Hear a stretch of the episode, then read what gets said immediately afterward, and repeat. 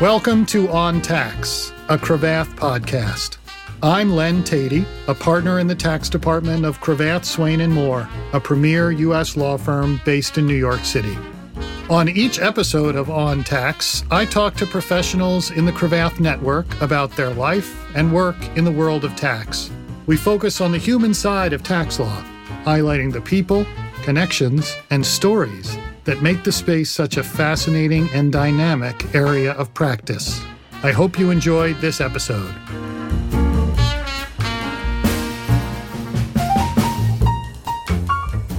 Today we're joined by Professor Mitchell Kane. Mitchell is the Gerald L. Wallace Professor of Taxation at NYU School of Law. Mitchell, welcome to the podcast and thanks for joining us. Thanks for having me, Len. It's weird for me to call you Mitchell. I'm used to calling you Professor because we first met in the fall of 2003, your first semester of teaching and my first semester as a 2L. And in the fall semester, I took your international tax class at University of Virginia Law School. And we both had sort of different paths of our tax careers since then, but it's great to be able to catch up with you. And we're glad to have you here. Thanks, Len. So tell us about your background in the tax law. Well, let me start a little far back. I took maybe an indirect path into tax law. If I go back to college, I wasn't even thinking about law at all. I'm not a second, third, or fourth generation law family. My parents were small business people. They owned Navy bars in Norfolk, Virginia, where I grew up. Maybe my dad sowed the seed to become a tax lawyer because if I think about the business, he was mainly running this Navy bar but Virginia has some fairly strict rules on alcoholic beverage control. And so the rules on selling distilled spirits were different from the rules for selling beer. And so for many years, he was just a beer bar. And when the drinking age was raised in the 80s from 18 to 21, that was a big hit on his business, a pretty hard financial shock on our family. And so he was thinking about how to bolster the business and he decided to pivot into selling liquor and not just beer. The problem was in order to sell liquor on premises in virginia you needed a certain percentage of food sales and it was oddly high somewhere around 40% of your revenues. And he had like a small kitchen selling burgers and pizzas but this was not a restaurant. This was a place you went to drink.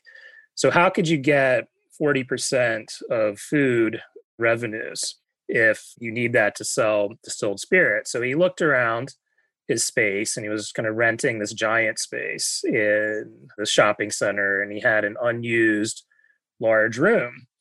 And he read the law and basically it was okay, I need 40% receipts based on this one business. And so he set up a pancake house in this separate space, which was an all food driven business.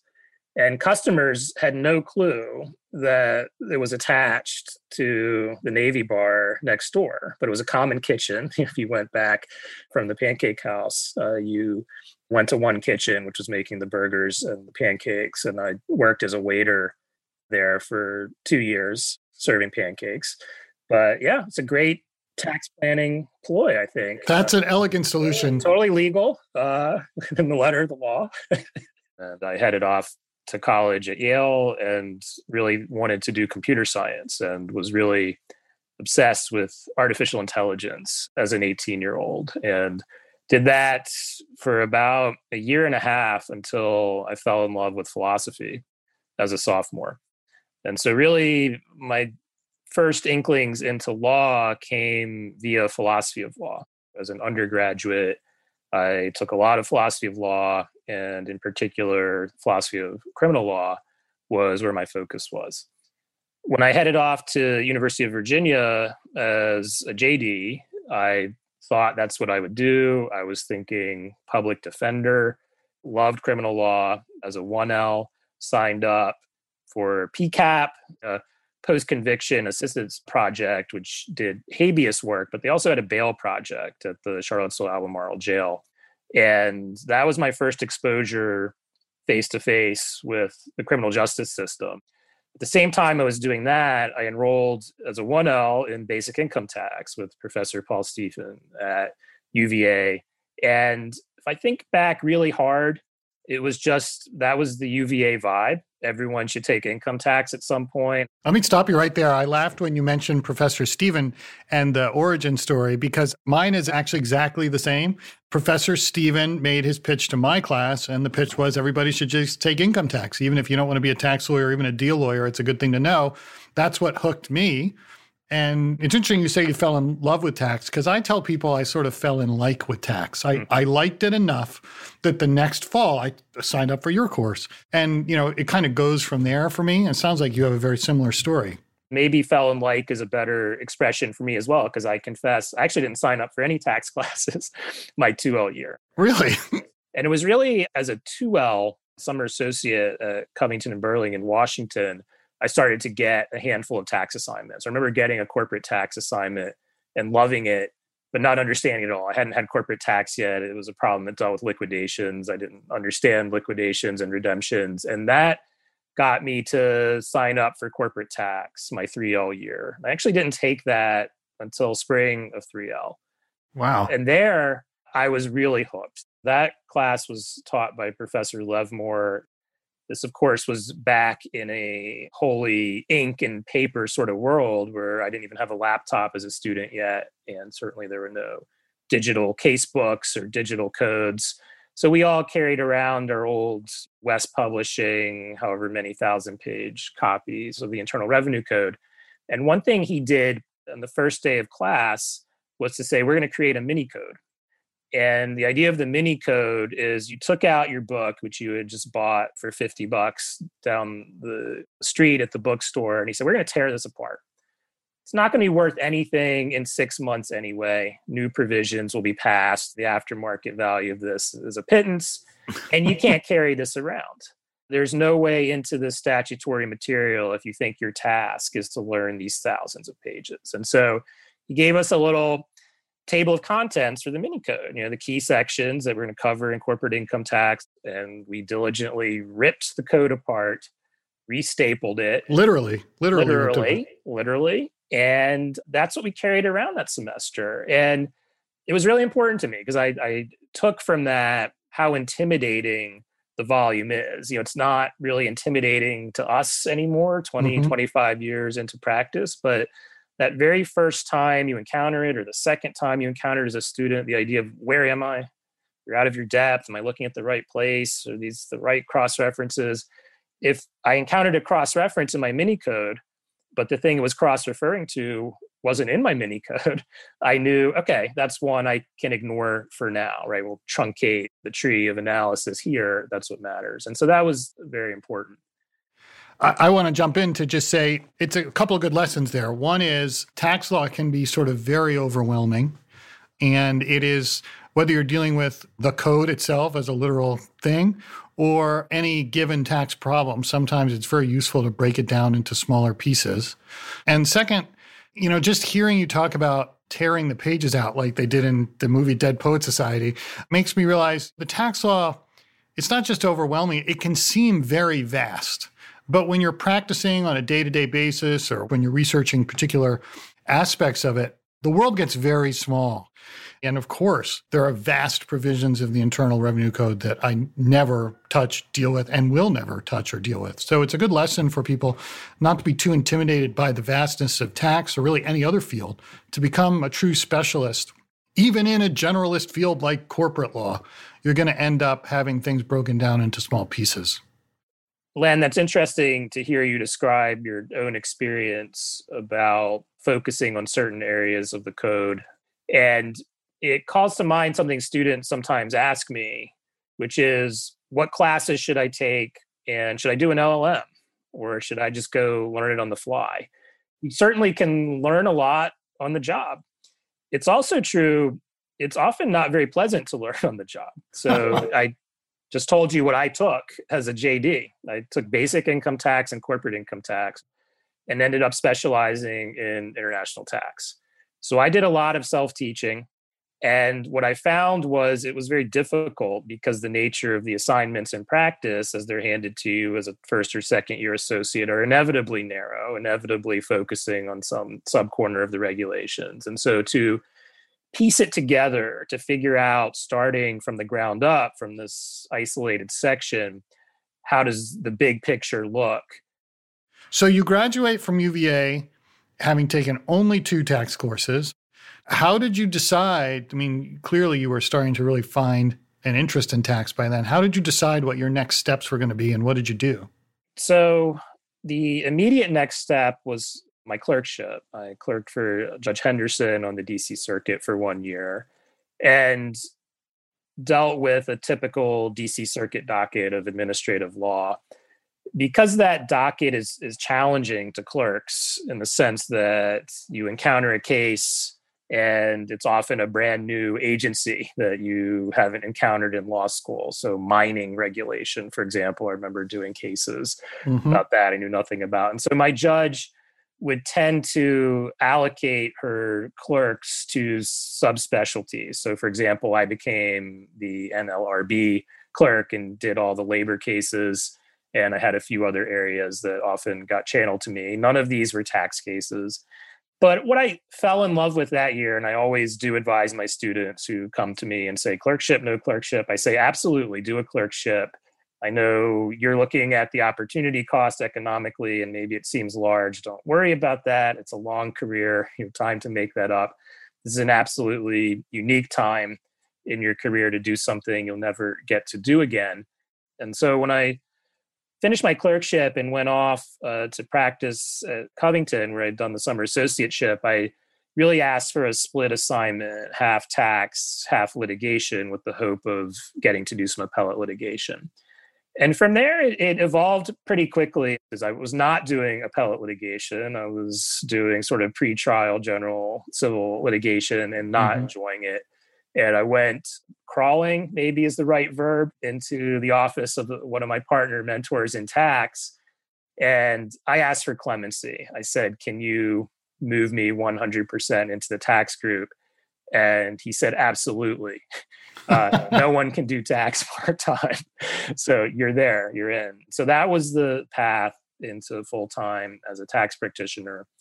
And for law students out there listening, I sometimes give this advice to my students, especially in the 2L fall when they're overwhelmed by what the different firms are. I think they tend to understandably focus at the firm level.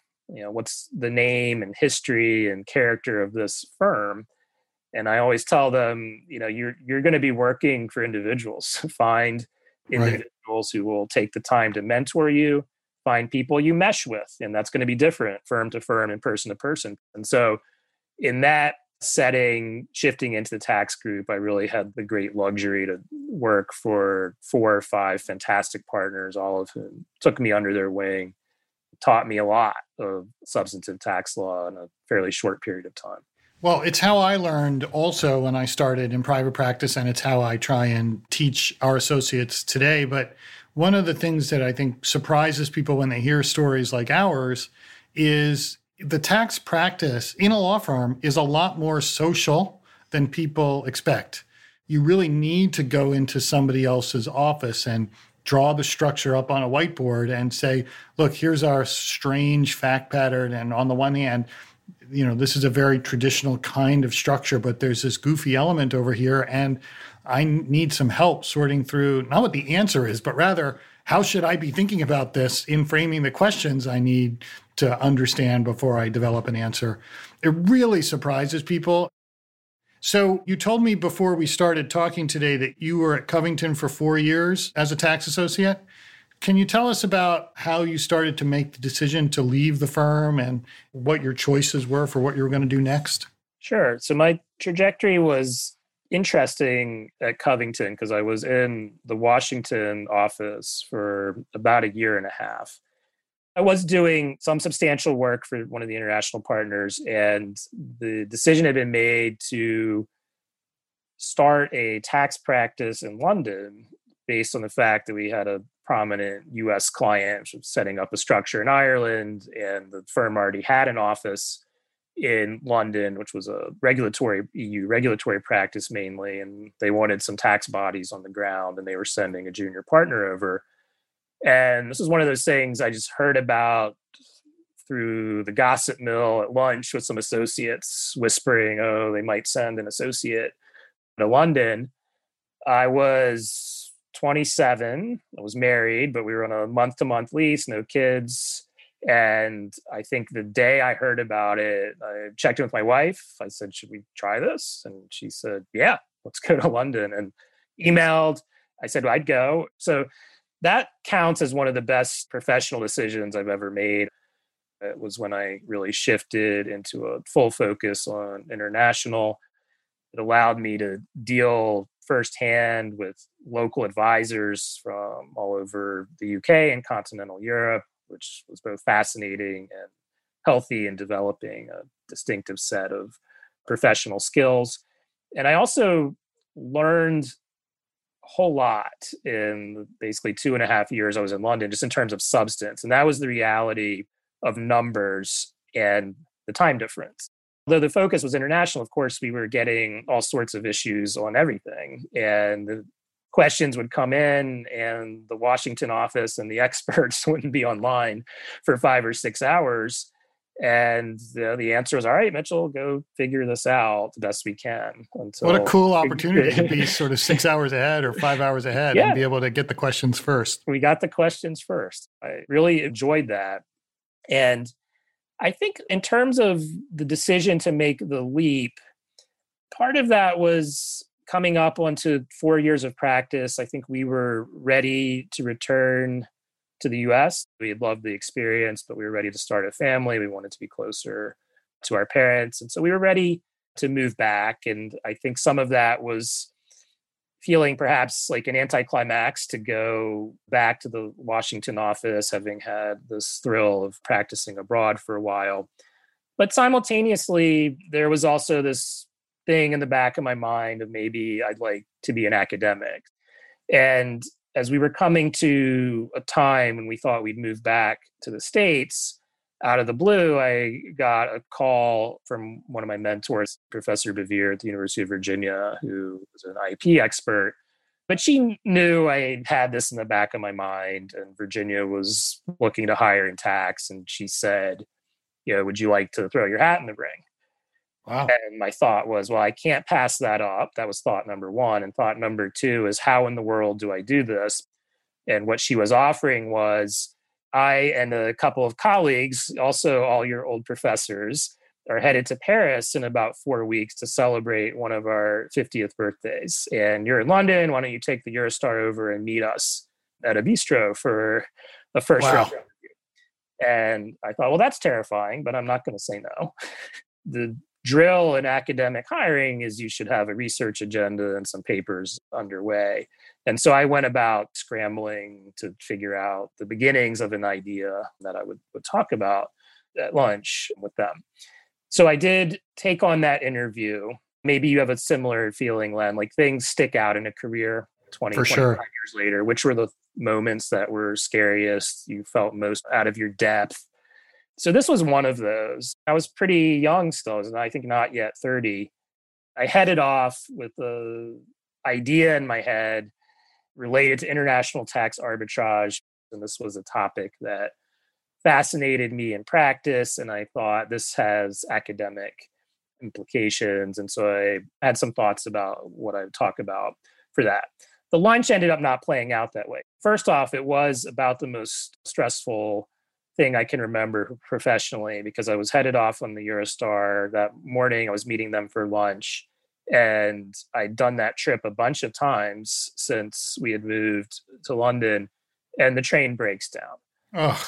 And we're sitting on the track, and it's there for a good hour and a half, such that the train that left behind us passes us on the other track. And so I. Of have, course, you can't text Professor BeVier, yeah. right? Because it's 1998. Exactly. But I did have a flip phone and I figured out how to call the French restaurants where they did not speak English. And I thought I had forgotten all of my high school and freshman year French, but it turns out when you really need it, at least restaurant French, it comes back. And so I was able to explain. Also, my train is running late. I'm going to be a little late for my reservation is the sort of thing you learn how to say in high school and college French, early college French.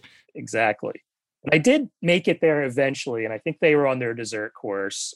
And they were so gracious. I was completely stressed out. And I walk in and they welcomed me in and said, sit down and have a glass of wine, order your lunch. And we just had a lovely, free flowing conversation, not about this idea I was trying to develop, but I think part of the task in a first round interview in this type of setting is figuring out is this a good fit?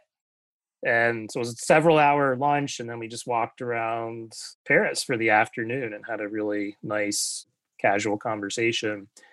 And I guess I was over the bar because they then did invite me to come in for a full talk and a full day of interviews, probably six to eight weeks later. At that point, I said, okay, yes. And then I had to really put together a proposal for a paper. So I just had an idea and went and gave a talk on that. It sticks out as a particularly stressful moment. And the centerpiece of an academic interview is what's called the job talk. So that's a 60 minute session in front of the full faculty where you get 20 minutes to do your talk and then 40 minutes where you get raked over the coals in Q&A. And so this was the thing that I, you know, had 6 weeks to prepare for from sort of a very thin idea into something I had to turn into a talk. The talk didn't go that well. I guess it went well enough and the dean called me probably six to eight weeks later. And what the call basically said was, we like you, you're a really interesting idea, but we're not sure you're quite ready for a tenure track position. How about if you come to Virginia for 18 months and do a fellowship? And don't teach, but work on your scholarship and then go on the academic job market. This was actually uh, credit the dean and UVA for this because these were not as widespread as they are now. I had basically a year to write, not worry about teaching. And I did run with that idea on arbitrage, but the light bulb moment actually happened in the UVA Law Library. And I had a totally different take from what I thought the paper was going to be about. It sort of inverted. And that was a really, I think, nice illustration of sometimes how long it takes for ideas to germinate. These ideas are complex and you have to live with them, read, think, stumble. And it came together. And the paper, I think, was a successful one. And that was the one I then went on the market with the next year broadly. So I did a full country job search. I was thinking about going to Brooklyn Law School and callbacks at Houston and Berkeley. So we really could have ended up anywhere and it happened that Virginia also then made me a tenure track offer after the fellowship. Then we get to fall 2003. I was scared. I was never, even in law school, a particularly vocal student. I was intimidated by the auditorium seating and being around the peers. And I didn't think of myself as a natural, certainly not a gifted or happy public speaker. Sort of chosen this path where I get up there and talk to a group of students was very intimidating. And I guess all I can say is you just jump in and do it over and over and over again. And eventually one gets comfortable with it. The point you made about not quite feeling prepared for the role you were in when you walked into that classroom, that is something that I felt and first year associates and associates at law firms as they move up the ranks will continually feel like they're put in situations that they're not quite sure they can handle. Part of that is growing up and adulting, as they would say these days. But in our profession, especially in the legal profession, it is called the practice of law for a reason. You need to develop through your own trial and error skills and mechanisms to sort through what you don't understand. And the way I put it for some of our associates is figure out how to do what you have never done before. And I don't mean to say simply like deal with it. I mean to say embrace it and figure out what works for you to get over that imposter syndrome because you do belong, places like UVA Law School, both on admissions for students and on admissions for faculty, are very discerning. They don't make a lot of mistakes, and neither do law firms in their hiring. You belong there and you're actually there to figure it out. So I would encourage our listeners to take that to heart. That lesson resonates a lot of years later. It's great to hear that you send that message. As a faculty member, I think it's a little different because we have these built-in hierarchies. People, I think, come in with some sense of oh, he or she's behind the podium. There's a title. He got she got an appointment. They they must be qualified. But again, there's this possibility of imposter syndrome. One of the things I started to realize is all I have is more experience than they have. Now, that experience has given me a broader and deeper understanding of certain aspects of the tax law, for sure, I can answer certain questions without looking it up that they can't. But I also have forgotten a lot of stuff or the way to think about a particular, you know, judgment or risk has changed a lot recently. Our associates have figured out pretty quickly that the senior people in the department, you know, the partners and the senior associates, what they really do, you know, better than others is they sort of ask questions and sort of shape questions and concepts. But it's not like we're the answer repository. What we're able to do is kind of where we started this conversation break down complex stuff into simple questions and then try and figure out how to answer those questions as they get formed. That's really the practice of law. So I graduated from the law school in 05. I recall that you didn't spend very much more time there before you moved to NYU. I wonder if you could tell us a little bit about first, that decision. And then, second, what the last sort of decade, decade and a half at NYU has been like for you, and maybe some particular areas of academic focus for you. And I know you've gotten very involved in the tax law review also. So I'd like to hear a little bit about that. Sure. The decision to move to New York was probably almost entirely not professional. It was about where we wanted to live and where we wanted to raise our children. And part of this, I think, links to our experience as expatriates in London and then moving to Charlottesville. So, coming back to Charlottesville, which I really adored as a student, and I think you can speak to that. It's hard to come up with a more ideal place to be a law student. But on returning to it, especially after the almost three years abroad, it felt very small. So it's really those features of wanting a walkable urban environment with a lot of diversity. And that was sort of where we saw our family and where we wanted to raise our kids. And of course, it didn't hurt to have an opportunity to teach at NYU and have the benefits of that amazing tax program and the colleagues there.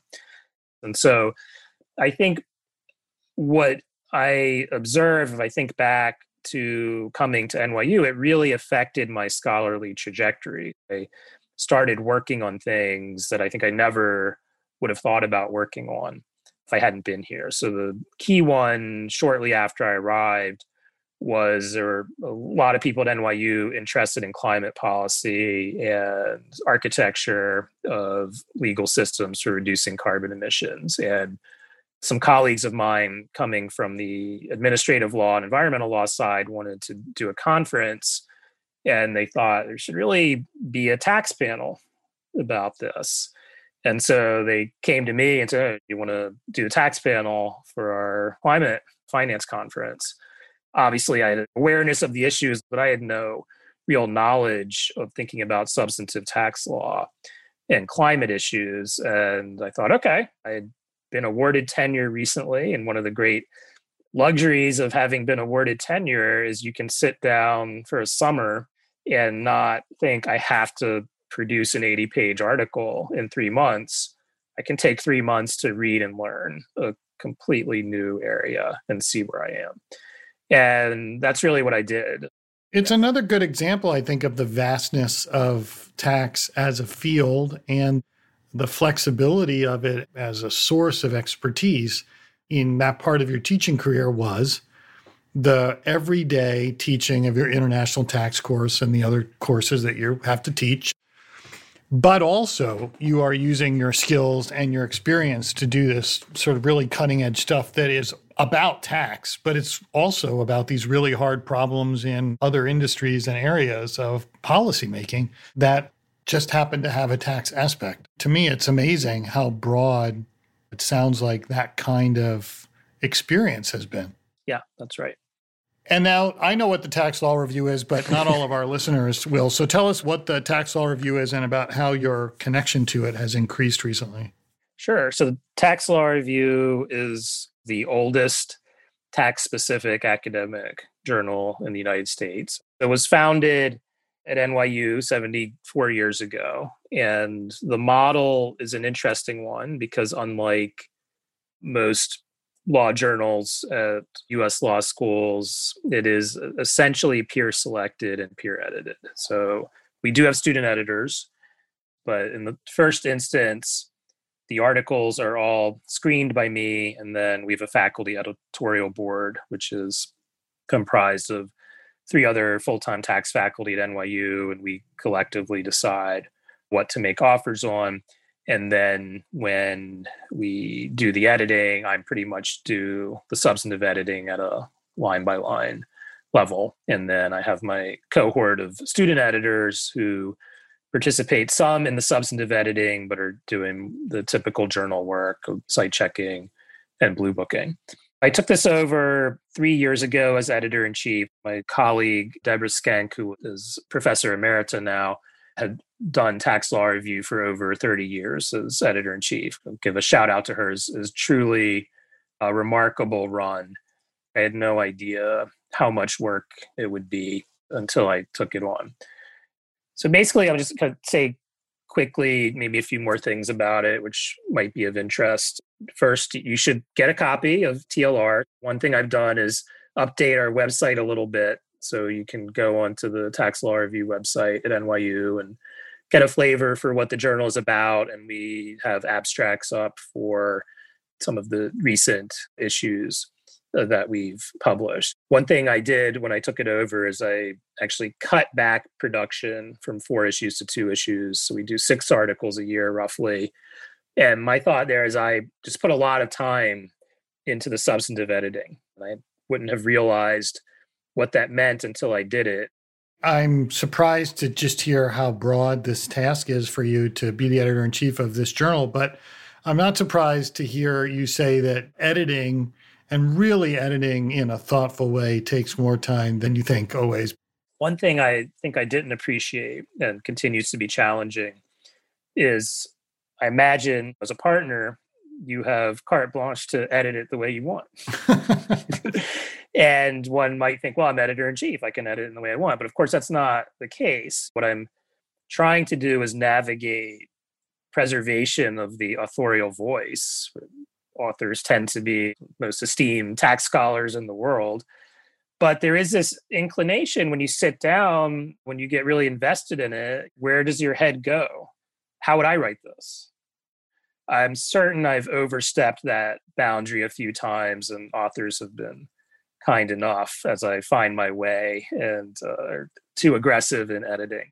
You know, it goes to a point you've mentioned several times in this conversation about hierarchy. I think law firms tend to be hierarchical places. And when you're in the editor in chief, that by definition is the top of the pyramid and the masthead. And I've had to learn that sometimes you need to use that authority or that position to say, no, this needs to get changed. We can't send this out for this reason. It's either wrong or it's confusing or whatever. But other times you can basically say, look, at its core, this is right. And my quibbles are quibbles. So, in our few minutes left, I wanted to ask you the question we ask all of our guests at the end of the podcast, and that is what do you like to do in your spare time? Are there particular hobbies you have in the city or with your family that you'd like to share with us?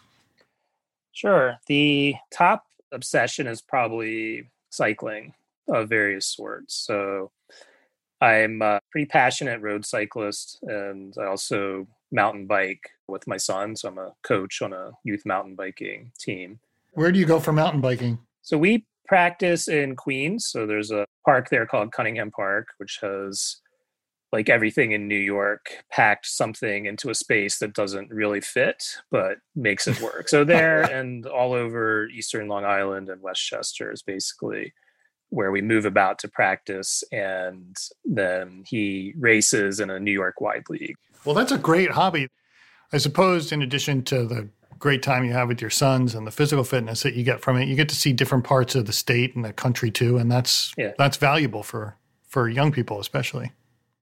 Yeah, it's interesting. I think I was the only law professor who rode a bike to school uh, way back when I taught you. I said I'm going to buy a commuting bicycle and started going everywhere by bike in Charlottesville. And that was the beginning of it. And then in terms of road cycling, the distances just kept getting longer. And I certainly, there was a time when I thought, oh, riding 10 miles on a bike was a long distance. And then I thought, well, if I can do 10, I can do 20, I can do 20, I can do 40. And so now I will go out on very long, often solo rides just from the city up the Hudson and cross the bridge and then you know the standard cyclist destinations or Piermont, Nyack. And those are good 65 mile rides. And one thing I like about it is another perk of my job is I feel like I get good work done on the bike. So I'll usually relish that time when the mind is kind of free to think in new ways. And then my little trick is if I can retain three ideas, I'm happy. They're flying through my head, and I'll say, let's try to just keep three of them. And around that hour point, I'll mark them in my head, and then I can usually retain that. And then I give up on trying to think about real stuff and just look at the scenery. These are some great tips. You know, I think this phenomenon happens better for you than it does for me. But if I'm on a five or six mile run, something might strike me. I might have a little breakthrough about something I've been working through at work. And in a profession like ours, it's important to try and give yourself some time to have room away from your work that will, in some ways, make your work better and sharper. We've been talking to Professor Mitchell Kane, the Gerald L. Wallace Professor of Taxation at NYU School of Law, and the editor in chief of the Tax Law Review, Professor Kane. I have to call you that again. It's been awfully nice to catch up with you. Thanks so much for visiting with us and for joining the podcast. Thank you.